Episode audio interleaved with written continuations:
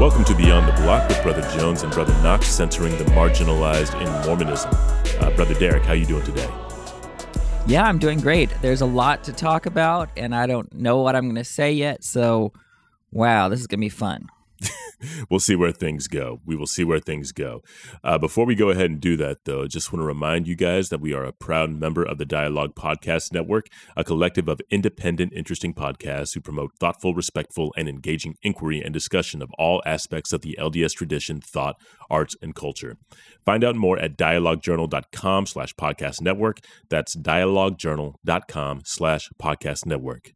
So, as Derek said, there's a lot of material to cover today. And one of the reasons for that is because we have a good, what is it, five, six chapters that we're covering Genesis 12 through 17, and then Abraham 1 and 2. There is a lot that is happening in these chapters, a lot happening in these texts, some transitions, some new stories, new genres. It's just a lot of stuff to hit you at once and kind of hard to figure out where exactly you're going to put your focus. But also, that depends on what you're looking for. And I hope, uh, just based on what is in these texts, that everybody is able to think of some, you know, some thoughtful questions to ask themselves as they consider the stories that we are reading in here. And I'll definitely plan on talking about some of my questions a bit later after a couple of words about what we're going to be focusing on today. So we're on Abraham now. And the genre and kind of stories we are going to get now have changed significantly. Genesis 1 through 11, these chapters fall in the genre of myth. And to recap, the presence of myth in the Bible has a purpose similar to, if not the same as, other myths that existed. They they often justify the established order as a uh, as a primeval and divine arrangement that can't be changed or challenged except by other myths. We uh, we we actually talked about this at the beginning of the year with uh, Enuma Elish, the Babylonian creation myth that was dominant at the time the biblical creation story was written, and it uh, it featured a lot of violence, a lot of blood, hierarchy, enslavement, and you know this idea of power over humans and land as divinely appointed. Um, the creation myth we have in the Bible was written by a people oppressed by a society that believed all these things present in the Enuma Elish. In Genesis 1 through 11, these mythological chapters, they contest this uh, this imperial theopolitics of Babylon and their creation myth. They are not meant to be read historically or scientifically. I saw someone on the internet say um, in my research on this that the beginning of Genesis isn't meant to challenge Darwin's theory of evolution, but rather challenge social Darwinism, and I and I really like that. It lets us know that the uh, that the purpose of these stories isn't to tell us exactly how the world uh, and everything in it came into being or what exactly happened in the past, but rather how the world can continue on, how it can be kept together, what kinds of things tear it apart, what matters most about the present and future and humanity itself, and how we deal with crises. These are the kinds of questions that myths are supposed to help us answer. Uh, Middleton says that they're supposed to dig deeper than scientific or historic facts to express basic truth about life, which is difficult to express in uh, any other way. But anyway, we're transitioning from the genre of myth to the genre of saga, which focuses on a person, a family, or a tribe. We're moving from all the big conflicts of the of of the myth to a family focused story, but some themes will persist, and the following three will all be seen in Abraham's story. There will be more disquieting origin stories like the ones we've seen in the past in Genesis 1 through 11. And then we have yet another reset in the biblical narrative after after Eden, after Cain and Lamech, and after the flood. And that reset also puts our new protagonist, the patriarch Abraham, the father of many nations, and also all the Abrahamic religions this will put him on the margins, and uh, these new identities that he has will be uh, will be significant. Abraham is told to leave his father's house, his kin slash tribe, and he's told to leave his land as well. So the man has no land, he has no people, he has no home, he has no name. He's basically an undocumented immigrant with no birthright. Further, uh, Sarai, his wife, is barren and they have no children. So now we have no heir, uh, unless you count uh, Lot, who is the closest thing that Abraham has to an heir, his nephew. Yet in the ver- in the first verses, despite all of this, in the first verses of his story in chapter 12, God promises him a land. He promises him a great nation that will descend from him, and he promises him a great name. So, knowing how this story ends already teaches us, you know, one lesson about God, which is that he can truly take the least of us, take a nobody, and turn us into something great, something beyond our comprehension, something that can, you know, be what Abraham ended up being the father of three different religions, the father of 12 tribes of many nations, the author of a covenant, and, you know, so much more. So uh, that's just one brief lesson we can take from that. And we'll probably talk about a little bit more as we progress through the stories of 12 through 17. But uh, yeah, anyway, as a summary in this story that we're going to read today, we're going to encounter the call of Abram and the beginning of the Abrahamic covenant the problematic episode in Egypt with Sarai. Uh, we'll address Abram and Lot's separation, Hagar's introduction into the house of Abraham, into the house of Abram, her encounter with the divine, the birth of her son Ishmael, and the introduction of circumcision as a sign of the covenant. We're also going to encounter the voices of of women more often than normal or at least more often than we're accustomed to in the text, even though there is a, a curious suppression of Sarai's voice in one of these stories. We're also going to see women in power and women and uh, women experiencing the divine in ways that we're not accustomed to seeing them do it, and that will need to be lifted up and talked about too. Um, yeah, are are there any other you know introductory thoughts we want to give before we like really dive into this, Derek? Right. I want to talk a little bit about crash theory because I haven't mentioned it in a while, and we may have new listeners, and I want to uh, reference it throughout the the episode. So here's crash theory, which I learned from Rabbi Benay Lappe. You can look at her whole TED talk on this if you go to tinyurl.com slash crash theory, all one word, C R A S H T H E O R Y. So tinyurl.com slash crash theory, and it will link to a YouTube video. So, crash theory has to do with responses and resilience to the crashes of your meta narrative, or what she calls the master story.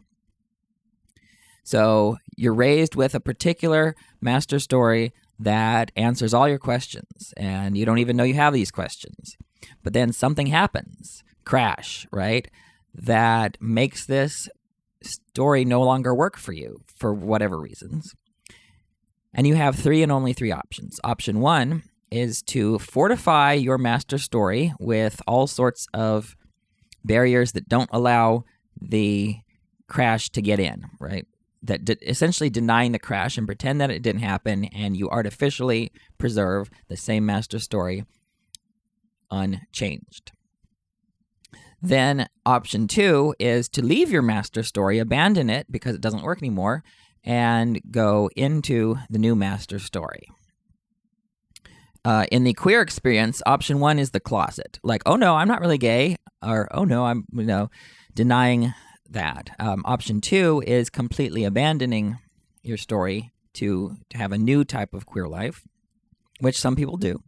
But option three is different because um, it avoids the binary thinking that's behind option one and option two. And the binary option, uh, the binary thinking is that these master stories are all or nothing. They're black and white. You're either, um, it's a whole package deal. Whereas option three, what you do is you don't deny the crash and nor do you reject the baby with the bathwater option two uh, approach of, of rejecting your master story completely. But what you do is you retell your story in light of the crash, using the crash to tell you what parts of the story work and don't work. And that way you get um, you get essentially the best of both worlds. So there's many times where we will have to face challenging things in the stories that we've received, and then we have to retell them. For example, we've got this boast in lineage, right? Mm-hmm. Right here in chap- chapter 12, like, oh, Abraham's great. Abraham's chosen by God. You've got the chosen people. Mm-hmm. Well, uh, what do you do with that? Are all people included? Like, what does that mean? So, in terms of boasting in lineage, I love how John the Baptist retells this narrative when he's calling folks to repentance in Luke 3, verse 8. John the Baptist says, Therefore, produce fruit that proves your repentance, and don't begin to say to yourselves, We have Abraham as our father. For I tell you that God can raise up children for Abraham from these stones. So here you have a very interesting sort of commentary or rebuttal of this idea of lineage, and so you're so you're retelling the story. And for me, a lot of these uh, texts in Genesis, I'm going to hold in light of how these stories get retold in the New Testament because I'm primarily a New Testament scholar. So that, that gets back to like what is your goal? Is your goal to figure out well what does the text mean in its own historical context? Or what do we as a living tradition how do we wrestle with the text and how do we retell the story? And there's room for both as long as you're clearly telling uh, what you're doing. And i think when we get to the genesis 22 narrative of the binding of isaac there's what the text says and then there's what what we're going to do with it. And those are those can be very very different. Mm. So are we ready to jump into um, Genesis 12?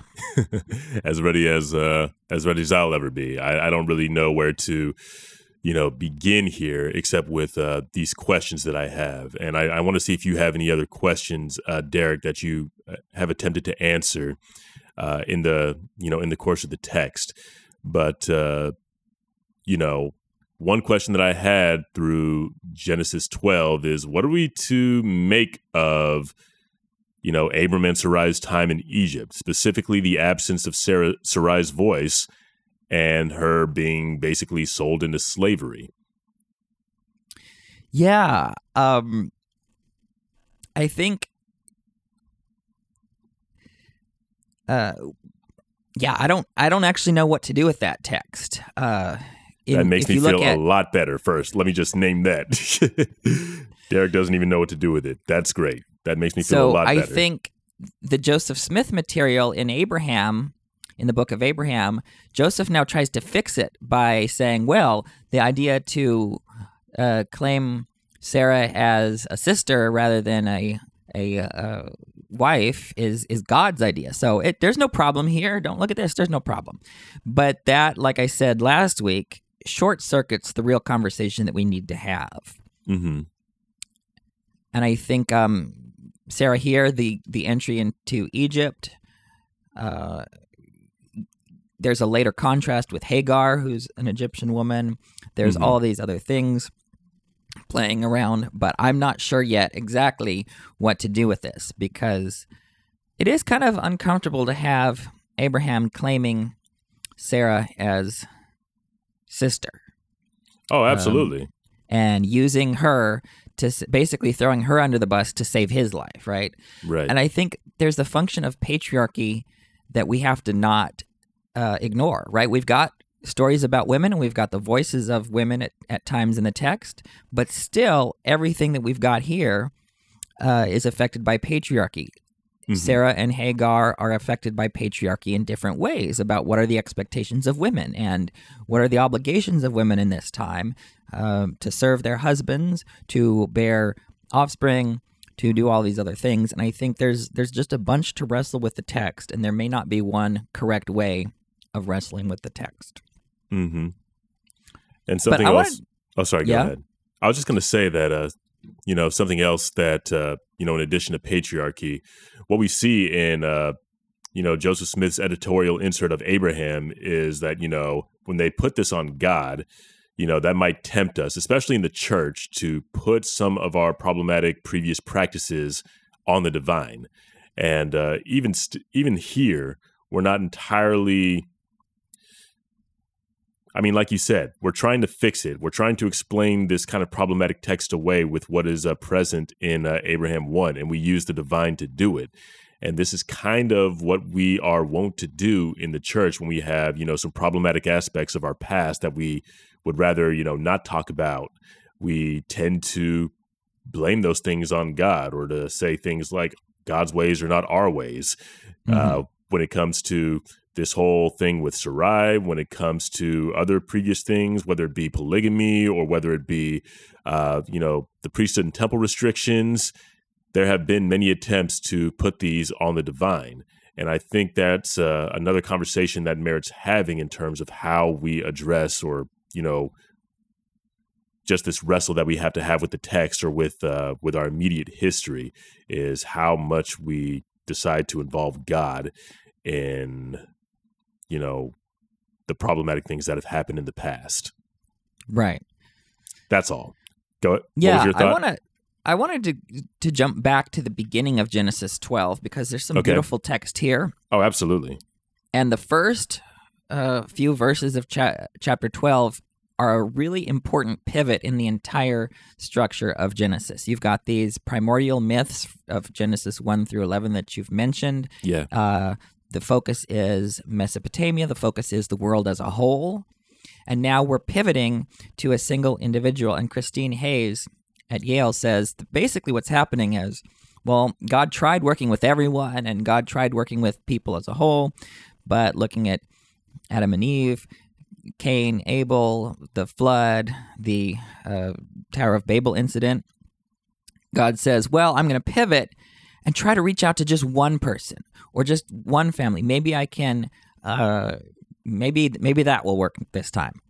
And I think this is representative for me of what God does with all peoples. I, I don't like this idea of uh, a chosen ethnicity that is special to God and others are not, right? Which which is part of the narrative of the Hebrew Bible. But I imagine that that is just a an example of what God is doing with every people, that God can work with every uh, ethnicity and God can work around these places throughout the world. And we just have one. I, I love how this uh, is, is taught with the within the restoration. How well we've got uh, the records of the people in, in the American continent. We've got the records of people throughout the world that God is sending these prophets to all these places.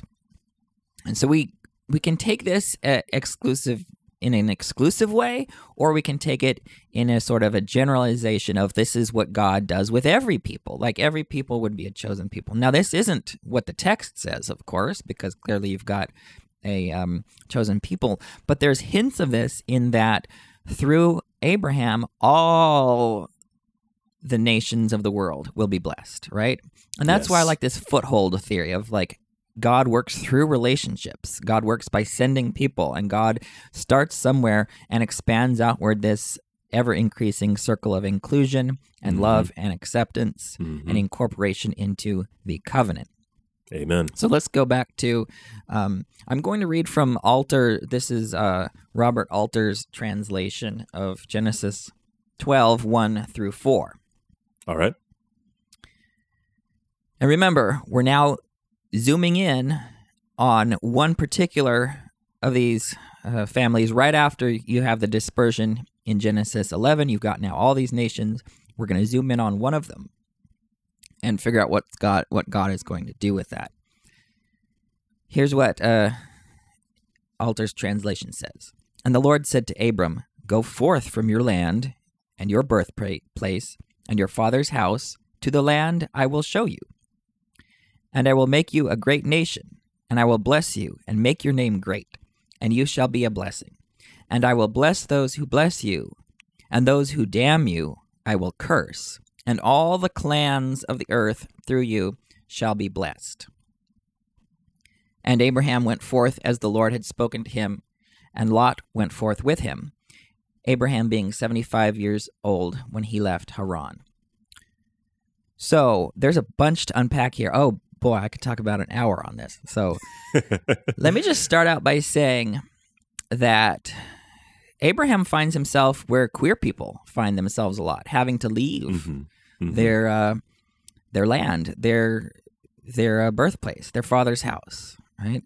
And the author of Hebrews points this out very interestingly that Abraham started out not even knowing where where he's going because it doesn't say go to Canaan. It says go to the place where I will show you. And Abraham starts out on that journey not even knowing where it will end up. And I think that's the journey that queer people face. It's also the journey that we as a church place uh, face when we are when we're called by God to include LGBTQ folks. We don't know where that's going to end up, but we have to just step out in faith, not knowing the whole picture. And I think we as a church have been too afraid to take even the first step of calling uh, of God calling us into what is unknown at the time. But it is a step of faith. Mhm. Um, and you can see this in Hebrews 11, 8 through 10, where Abraham obeyed by going to a place where he wouldn't even know where it is. And you can see in this text two things Abraham's faith and um, Abraham's intelligence. So we've got uh, Abraham as one of the most faithful people in the Bible, and we've also got Abraham as one of the most intelligent people in the Bible. And you know how we know he's the most intelligent? It's that he knew a lot. Wow. Wow. I was like, what? I Yeah, was like, yo. he knew a lot. Ah, man. I, I, was, I was working on that for I was working on that for days. You know, Derek worked on that longer than he worked on his preparation for this episode. Yeah, Wow. Yeah. We had gone almost 20 minutes. I thought I was safe.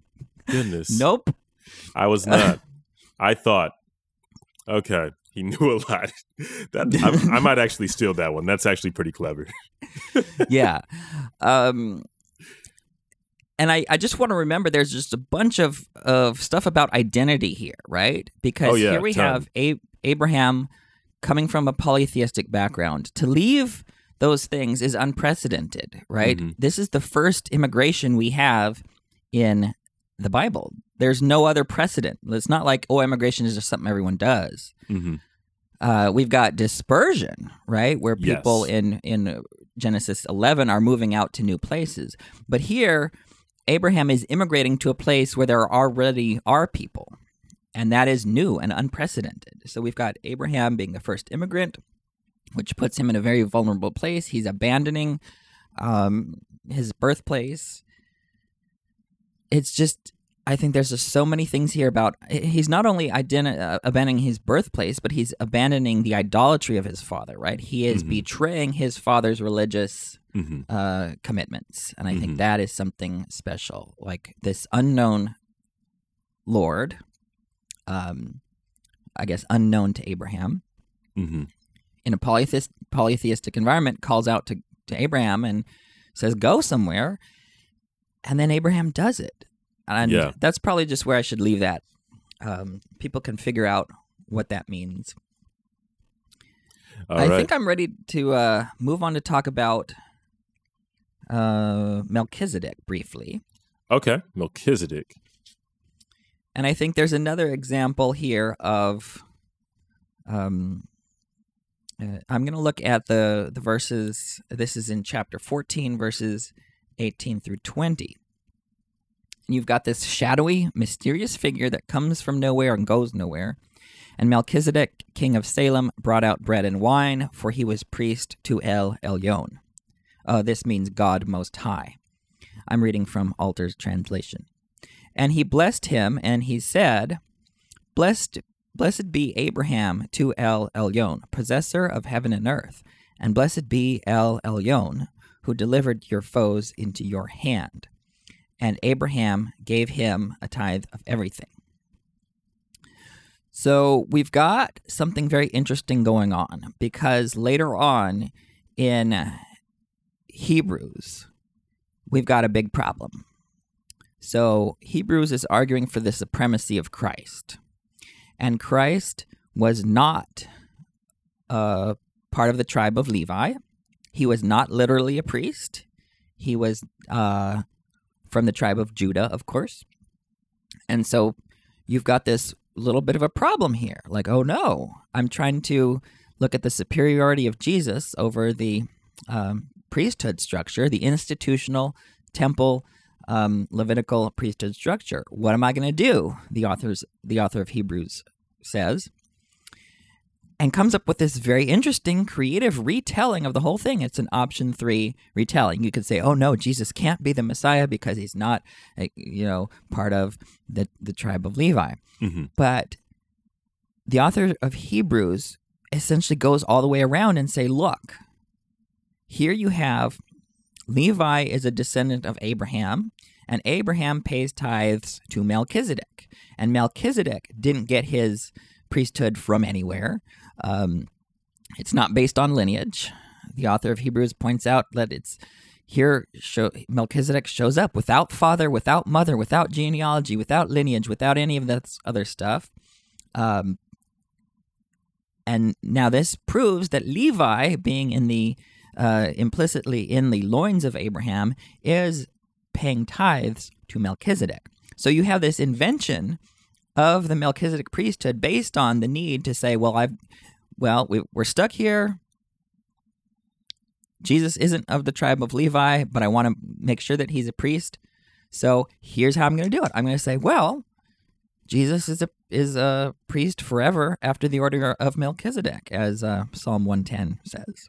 So you have this creative retelling of the whole story in order to subvert some of the limitations that were implicit in the story. Um, the uh, the um, Levitical priesthood being li- limited only by lineage, right? And we're going to have to do that a lot as queer people. We're going to have to look at that and say, "Oh no, I've got something that trumps." Well, I get we can't even use that. Can we use the word trump? I don't see why not. It's well, a verb. It was a verb. Well, it was a verb long before. Well, anyway. Yes. So we have to creatively retell, and I think we look at this with um, Abraham uh, and I'm going to go on to Genesis chapter 15 because I think this is another good uh, option three retelling of the Abraham story. Mm-hmm. So, Abraham is the pride of the people of Israel, right? Uh, we're descendants of Abraham. We're covenanted through Abraham. We're Abraham's special people. We're obeying circumcision, which was given, the covenant given to Abraham. All this Abraham stuff. But here's what uh, Genesis 15, 1 through 6 says. After these things, the word of the Lord came to Abram in a vision, saying, Fear not, Abram, I am your shield. Your reward shall be very great. And Abram said, O my master, Lord, what can you give me when I am going to my end childless? And the steward of my household is Dammesek Eliezer. And Abram said, Look, to me you have given no seed, and here a member of my household is to be my heir. And now the word of the Lord came to him, saying, This one will not be your heir, but he who issues from your loins will be your heir. And he took him outside, and he said, Look up to the heavens and count the stars if you can count them. And he said, So shall be your seed.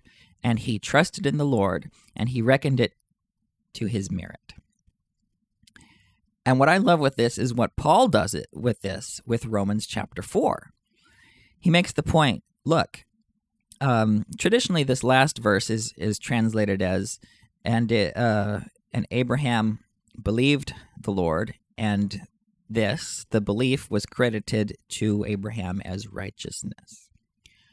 So rather than salvation by uh, uh, the works of the law uh, or the sort of covenant markers rather than being who's included based on these covenant markers. We look at this. First of all, Paul it makes the point that look, Abraham was saved by faith back when he was an uncircumcised Gentile, Mm-hmm. right? Mm-hmm. He wasn't circumcised yet.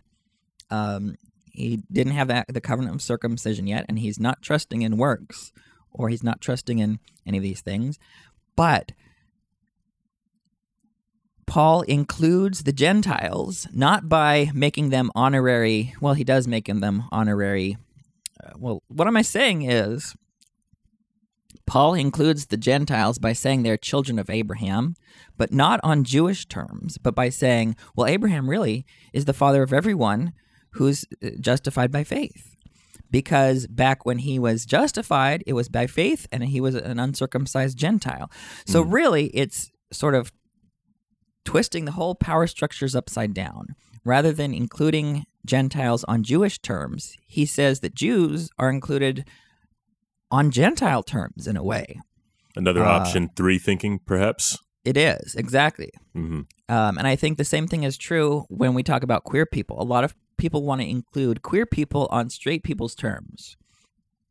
But like I've argued before, we should actually have a broader vision of that and say, well, straight people are included on queer people's terms. Hmm. Um, and that's, I think I've talked about that before, so I'm not going to get into that right now.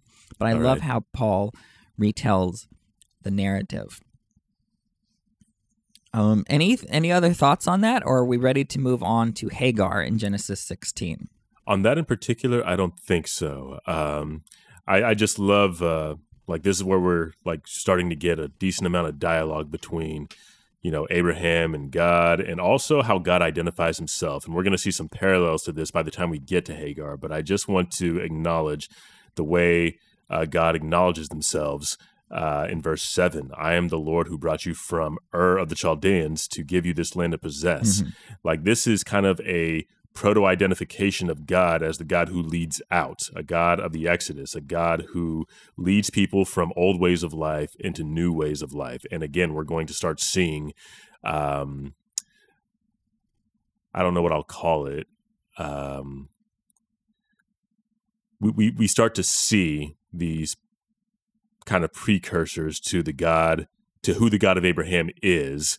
And we're going to see this again as we get into the story of Hagar and how Hagar ends up, how, how God reveals themselves to Hagar and how Hagar decides to identify God for herself. So I, I think that's the only thing I want to identify just as we transition from this. Uh, this this uh, Abrahamic covenant to our introduction to Hagar in chapter 16. Right. So, chapter 16. This is where we're introduced to Hagar. And Hagar is a uh, young Egyptian woman enslaved by Abram and Sarai. She was probably one of the gifts given to Abram in exchange for Sarai. So, you know, already something to talk about there, but we won't talk about that now. But anyway, Sarai offers Hagar to Abram as a wife so that they might have children by Hagar and Hagar has no say in this. This is also the first time where we hear uh, Sarai, and where Sarai takes initiative to kind of speed up the promise of God to Abram that they would have children. And of course, the situation gets messy. Hagar, now a wife to Abram, she actually does conceive, and the te- and uh, it says in the text that she regards Sarai with contempt. But uh, another translation that may render this better says that Sarai was lowered in Hagar's eyes, which reads more like Hagar viewing herself as equal to Sarai. And of course, that causes problems in Abram's household. Sarai's angry, and uh, when she complains to Abram about it, he gives her unrestricted power over Hagar, in spite of the moral problem of exposing the pregnant Hagar to her mistress's wrath. So Hagar runs away as a result and is intercepted by an angel of the Lord. And a couple of interesting things happen in this interaction. Not only do we have more dialogue from, or not only do we have dialogue from this brown skinned Egyptian slave girl, but she's having dialogue with with God. And dialogue with the divine is not something we've seen in this text since Eve. Like dialogue of the divine of women with the divine, that has not happened since Eve. So, quite significant in a text that tends to uh, privilege male voices, and even more significant that she's a woman in her particular social location. In other words, a young Egyptian, young Egyptian and a slave. So, in a way, it echoes the magnitude of the privileges that Abram eventually gets, despite him being a no name refugee and no possibility for progeny with his own wife. Then, in another impressive and significant move, the angel of the Lord blesses her with what appears to be a version of the patriarchal promise made to Abram. She's promised descendants so abundant that they cannot be counted. And, you know, like one of my first questions is what exactly are we to make of this? That, you know, Hagar is given basically a patriarchal promise. Like, what are we to make of that? And how are we to view Hagar? How are we to view this in, uh, you know, in comparison to what Abram's given? But uh, anyway, she's promised those descendants, and further, she's told the name and destiny of her child, similar to how Abram is told the destiny and name of his child. And it's a bit confusing if you don't read it correctly, because but because Hagar receives this news positively, we have to investigate what we might be missing in translation due to our kind of a uh, colonized context that we are coming from in the West. Hagar is told that her son Ishmael will be, uh, quote, a wild ass of a man with his hand against everyone and everyone's hand against him, and he shall live at odds with all his kin, close quote. Now, rather than the characteristically negative, uncontrollable stubbornness that we attend that we tend to ascribe to to donkeys, Hagar sees something else. And considering that Ishmael's name means God hears, and the context in which God has found Hagar in the wilderness, which is escaping slavery and oppression, Hagar is taking joy in this description of her son because it means he will not be a slave like she is. Wild donkeys in, in Hagar's world, they were free. Uh, there's a cross reference to Job here, uh, and this is just a brief description given to these creatures. This is Job 39, verse 8, which or 7 through 8. It reads, it does not, talking about donkeys, it does not hear the shouts of the driver. It ranges the mountains as its pasture, and it searches after every green thing. Close quote. So Hagar is rejoicing in this news from God that even though she will have to go back to Abram and Sarai, which is you know one of the previous things that the uh, that God has told her to do, her son and you know her descendants, they will be free. And Hagar rejoices in that. And finally, there's the significance of this young Egyptian slave woman with child naming God for herself. And the God she is naming is the same God of Abraham. So, again, what are we to make of that? That I, I think Hagar might be the only person to name God for themselves in the Hebrew text. Am I Am I wrong about this, Derek? I I think that's correct, especially looking at the um the very specific and Hagar called the name of the Lord something. I can't I don't I'm not aware of any I mean there's other titles for God addressed elsewhere. Uh, but but calling the name of the Lord something I think is is only done by Hagar. Um, All right. Dolores Williams has made uh, a big deal about this about Hagar is the only one who names God. Yeah, that is pretty significant. I think that's where I got the idea as well, a text of Dolores Williams. But she calls God El Roi, which means uh, God who sees me or God who sees. And I mean, there's just so much. Uh, there's just so much we can dig out of that uh, that this young woman of color names God for herself and names this God a God who sees her. She has an intimate relationship with this God that both hears her and sees her. And this is the same God of Abraham. She's given the same patriarchal promises and has this relationship that is so strong. And she's given so much faith that God makes these promises to her. There, there's just so much to dig out of this. And I, I have no idea where I actually want to begin of the significance of getting to name God and Hagar acknowledging this God as a God who sees her. There's just like so, there's so much there. Uh, But anyway, Derek, do you have any thoughts about this before we? Well, I mean, we'll talk further about it. But do you have any initial Yeah. thoughts on this? my my initial thoughts are first of all we need to to locate this in um, Hagar's vulnerability. She's just been uh, es- escaped. She ran away, hmm and she's out in the wilderness by a spring of water. And uh, that's when we've got this annunciation, which is I th- which is according to Wil Gafney the first annunciation uh, of a pregnancy to a woman. Right? We've got many of these. We've got Hannah. We've got Mary. We've got the mother of Samson. hmm But here we've got this uh, this profound announcement. I actually just want to read Wil Gafney's translation here of Genesis 16, 10 through uh, 13, even though it's covered some of what you've already covered. I, I want to bring out her translation on this. Very good. The messenger of the wellspring of life said to Hagar, Greatly will I multiply your seed, so they cannot be counted for multitude. Then the messenger of the fount of life said to her, Look, you are pregnant, and shall give birth to a son, and you shall and you shall call him Ishmael, meaning God hears. For the faithful one has heard of your abuse. He shall be a wild ass of a man, with his hand against everyone, and everyone's hand against him, and he shall live in the sight of all his kin. So Hagar named the living God who spoke to her, You are El Roi, for she said, Have I really seen God and remained af- alive after seeing God? Close quote. There is something about this annunciation that empowered Hagar to name God hmm and I just think that's that's profound. As you've pointed out, Hagar is triply marginalized. She's uh, enslaved. She's a foreigner, an Egyptian, and she's a woman.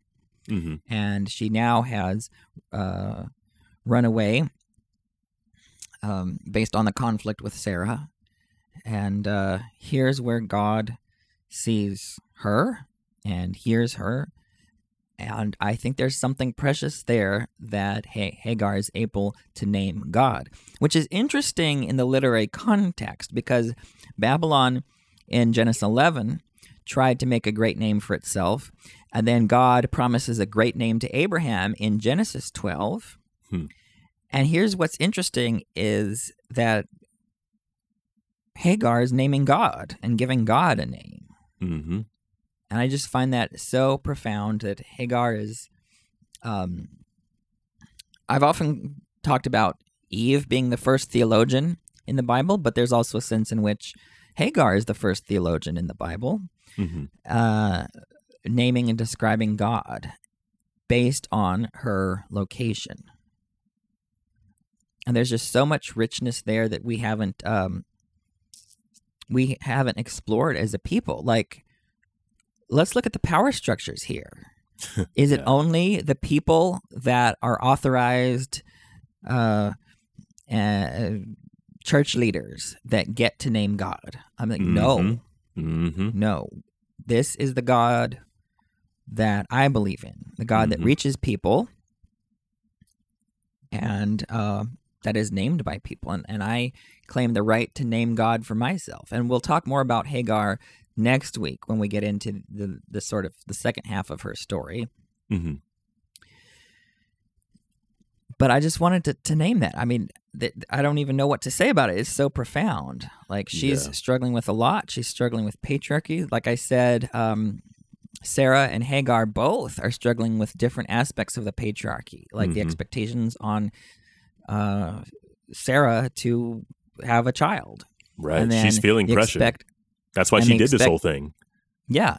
And then the expectations on Hagar to be a surrogate for Sarah, right? Without her consent. And she would Um, totally be right to like have contempt for Sarai in that context. Like if we wanted to use the word contempt, like that would fit as well. Like having someone use your body like that without consent, just Mm-hmm. that's that's totally that makes sense. Yeah. Um it does that yeah, and I just want to um Oh, I just am so fascinated with the Hagar story. I don't even know what to say next. It's just I wish we would talk about her more. Absolutely. One thing I did um, want to point out, and just something that really speaks to my soul, and you've you've alluded to this, Derek, but I want to say a little bit more about it, is just that I hope that uh, because of where this story is situated, where we already have Abram, Abram is already a character in the story, and he exists in the same space as Hagar. Yet Hagar, in this space, is able to name the God of Abraham for herself. And I think that's something we should all cultivate is the kind of intimacy, the kind of encounters with God that allow us to, even in our struggles, or perhaps because of them, be able to name God for ourselves. I I just think it's so powerful that uh, you know in the midst of this, Hagar was able to name God because God knew her, because God heard her, and God was able to see her. I, I can only hope that, you know, every member of the church can have the kind of intimate relationship with God, with Christ, that we are able to name God for ourselves. I think there's a great power mm-hmm. in that. I think there's a great, uh, I mean, not just a power, but I, I, I think there is. I mean, there's an intimacy in that. There is a safety in that. There is a faith born of that.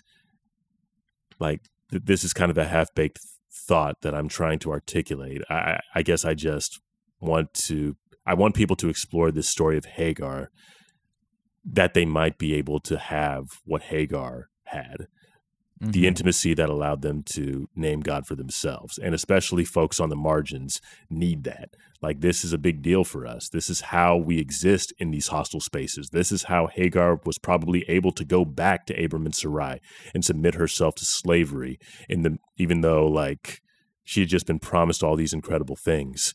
So uh, I just wanted to name that before we uh, either mm-hmm. talk further about the story or move to uh, a different part of this Genesis narrative. Yeah, I just wanted to say one other thing, uh, and then we can move into Genesis 17. But it has to do with the construction of disability. Because here we have the social construction of uh, Sarah, who is not able to have children. Now mm-hmm. we've got a layer on this saying, well, you're not really worth much if you can't have a child for a man, right? And that that is something to be fixed. And then this disability requires an accommodation, and this accommodation they ended up uh, using the surrogacy of of Hagar as a way of working around the disability. Now, to me, this this shows the need for accommodation. Uh, the implementation of that accommodation doesn't have to be uh, approved by us today, but we mm-hmm. it does speak to the fact that look, disability is socially constructed. People's value um, and ability are uh, are named through the way, in this case, patriarchy assigns the value of women, both Sarah and Hagar. And so, what do we do with that? I don't have all the answers here, but it's definitely something to be thinking about, especially when we look at the language around ability with um, Hagar and the Lord, that this is the living God who hears uh, with Ishmael and El Roi, you are the God who sees me.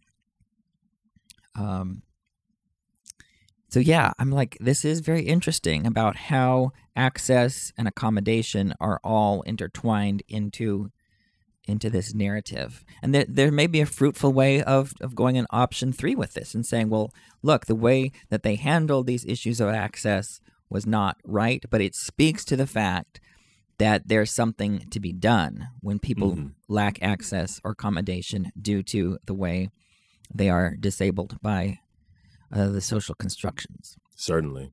And you can see, like, you can almost feel the text wrestling with that, uh, with the pressure that's put on Hagar, right. the pressure put on Sarai, and uh, like the text almost tries to do justice to both Sarai and Hagar. And that's like really interesting for me to see as somebody who's just so accustomed to not seeing women's voices uh, respected in the text or, you know, respected in regular context at, at church.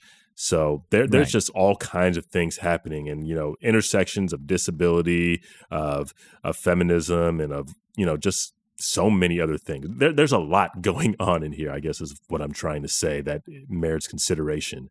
And I only wish I had more time to fully explore that. But I could probably, we could probably put some resources in the show notes that uh, talk right. a little bit more about this stuff because there's there's just too much in here to try to go over in a one hour episode as we approach yeah. the hour mark. anyway. So let's go to this last sort of option three approach that I have with Genesis chapter 17. All right. So first of all, we've got Abraham and Sarah are given new names here. Okay. And I think there's something to be said uh, about that because names are important in the Hebrew Bible. They're intimately connected with identity and how you are known and perceived by others. Uh, so these names are identity markers, and later circumcision for the males is an identity marker as well. But I want to connect this with um, our trans siblings and the power of a new name. And I think it's uh, it's interesting that um, we've got here new names as part of a transition narrative for Abraham and Sarah. I think this absolutely resonates with um, the adoption of new names by trans folks in part of the transition to a new life and a new identity, or a um, or at least a new social world. Mm-hmm. And I just want to say, I've said this before, is I think we have the opportunity. We have very few liturgies in our church outside the temple, but one of the ones we do is a priesthood blessing. And I think one good option is just like we have uh, baby naming and dedication, we could have the same thing for transgender individuals who resonate with this idea. Obviously, not all will resonate with this idea, but to have the um, the divine power of the priesthood, someone uh, giving that individual the name that is appropriate to their identity. Uh, their chosen name can be bestowed using a priesthood blessing, and that's the name that they will be known. Right? That's what mm-hmm. it is. I mean, we have the the priesthood is the power to uh, to loose and bind and we can absolutely do that uh, as one one way of liturgically marking um, transition. I also want to talk about circumcision. Like I'm very curious, and I don't have all of the answers as to what circumcision symbolizes or represents. Like one obvious uh, piece would would be that it has to do with something to do with fertility, because circumcision and the uh, the blessing of posterity seem to be connected in in a number of places in the text, but I'm not sure exactly what this is doing um, and why that particular sign is is uh, is is chosen here. But it does uh, later on serve as an identity marker, and it's very clear in the text uh, in Genesis 17 verse 13 that circumcision is to be an eternal covenant eternal covenant, right? So there would be people who could argue, look, this is the way it is. Like this isn't even part of the law of Moses. We don't have Moses yet, so you can't just say that. Like this is part of how God's people works. You've got circumcision and that is required of males who want to be in covenant relationship with God. That's literally what this chapter says. Like everyone, every male in Abraham's household needs to be circumcised. That's just part of the way it is to be part of the circumcision, uh, part of the covenant people of God. And that was that uh, that was uh, un unchallenged, right? Up until we've got the Gentiles who want to be included. And this you can read about this in Acts 10 through 15, and you can also read about this in Galatians. Mm-hmm. And what's interesting is the option three retelling of the narrative, because here we've got a crash. It looks like we can't accept the Gentiles on their own terms. Now, I want to say that we should never talk about these things as, quote, the inclusion of the Gentiles, because mm-hmm. they always could be included right. if right. they did what we would now call conversion to Judaism. If the males were circumcised and if everyone of all genders um, subscribe to keeping the laws of kashrut and the feasts and Shabbat, right? All these other things. Like at this time in the first century, there was a mechanism for people to join the people of God. through circumcision. Mhm. And so that's the argument in Acts chapter 15 is not whether Gentiles should be included, but on what terms. And Paul clearly says on their own terms. And I think Mhm. this is the exact same argument. I don't even think it's just an analogy. I think it's the exact same argument that we have with queer people as to the the question is not whether queer people are accepted, but on what terms. Because there's people on the other side who say, look, queer people can be accepted. They just have to live like straight people. They have to either be celibate or they have to marry a someone of the gender that's not appropriate for them, right? Mhm. There's going to be people, even the most conservative people, traditionalist people in the church will say that there's a place for queer people and queer people are included. But my point is, that's not the question. It's on what terms. Mhm. Mhm. And Paul is very clear that when he retells the story, he says, Look, that covenant that you thought was eternal, whoops, it's not. Circumcision is not an eternal covenant. Same thing with with sealing. I would love to do what I- think my problem is like I'm so familiar with Paul. I'm so familiar with the New Testament. It doesn't even sound radical anymore. like what Paul says in Galatians chapter 5. He basically, you know, they make a big deal about circumcision, but Paul says there is neither circumcision nor uncircumcision. This is in Galatians 5, verse 6. Mhm. There's neither circumcision nor uncircumcision. It's irrelevant. The only thing that matters is faith, faith working out in love. And he like cuts the divide. Um, in a he basically goes 90 uh, in a 90 degree angle uh, to the spectrum of opinion and just cuts straight through it and says, look, doesn't matter. And I think the same thing is true of sealing. I would love for someone to say, neither circumcision, uh, neither see. Look, I'm I'm so used to saying it that way. Um, to me, it's the same thing. Neither is sealing nor unsealing anything, but a new cre- creature, right? Mhm. Wouldn't that be amazing if they got up in general conference and said, "Look, don't worry about it. Sealing is what it's, it's about. What it's pointing to. Right. You're gonna be fine, right?" hmm Um, and I love how it's in this same chapter, Paul lists the fruits of the Spirit, right? And circumcision is not a fruit of the Spirit. Hmm. These outward things, sealing, heterosexual marriage, is not a fruit of the Spirit. Things like love, joy, peace, all these other things, faithfulness. That's really where where it counts. It's not this checklist gotcha thing of did you go through this little ordinance, right? Circumcision is an ordinance that people thought was eternal and like, nope, it's not. Um, but that goes back to my favorite fruit of the spirit, which is love. That is where the rubber meets the road. That is the first and second great commandments. It's about love. And I think queer people are definitely standing on the side of love. Um, just like Paul says here in Galatians, against love there is no law. Against such things there's no law. And so for me, uh, love is my favorite fruit of the Spirit. Now, James, I know what your favorite fruit of the Spirit is. Don't say It's me. I'm it. your favorite fruit of the Spirit. There it is. At least I saw that one coming. Yeah. It Doesn't hurt as Whoops. much. but yeah. But this goes back to the what ends up being the real identity markers of God's people is how you Uh-huh. treat people.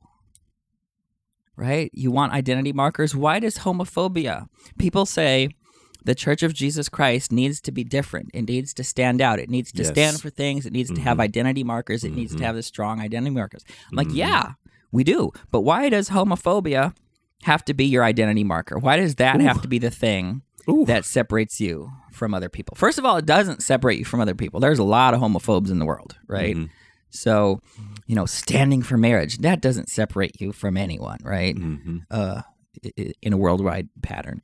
I think standing out for love, taking a risk, not not um n- not a faith risk, but a social risk, taking a social risk to say, look, we're going to stand for queer people even though it's going to cause some trouble.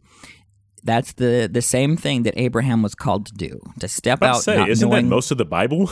Is like a hero like doing that very thing, like taking a social risk. Like, isn't that Yep, the majority of these stories?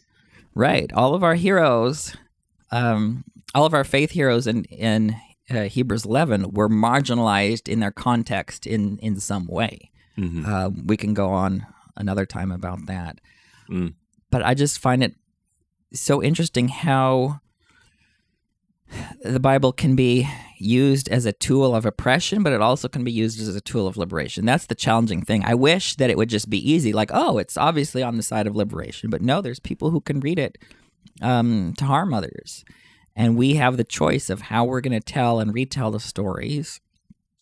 And I think what you end up doing is uh, reinscribing this uh, the blessing that you have in Genesis 9, where you have the children of Noah, which is all people, right? We're all B'nai Noah. We're all uh, children of Noah, uh, including the Gentiles. And this covenant was with the entire world, the whole rainbow. Did I talk about the rainbow last week? I must have. You did.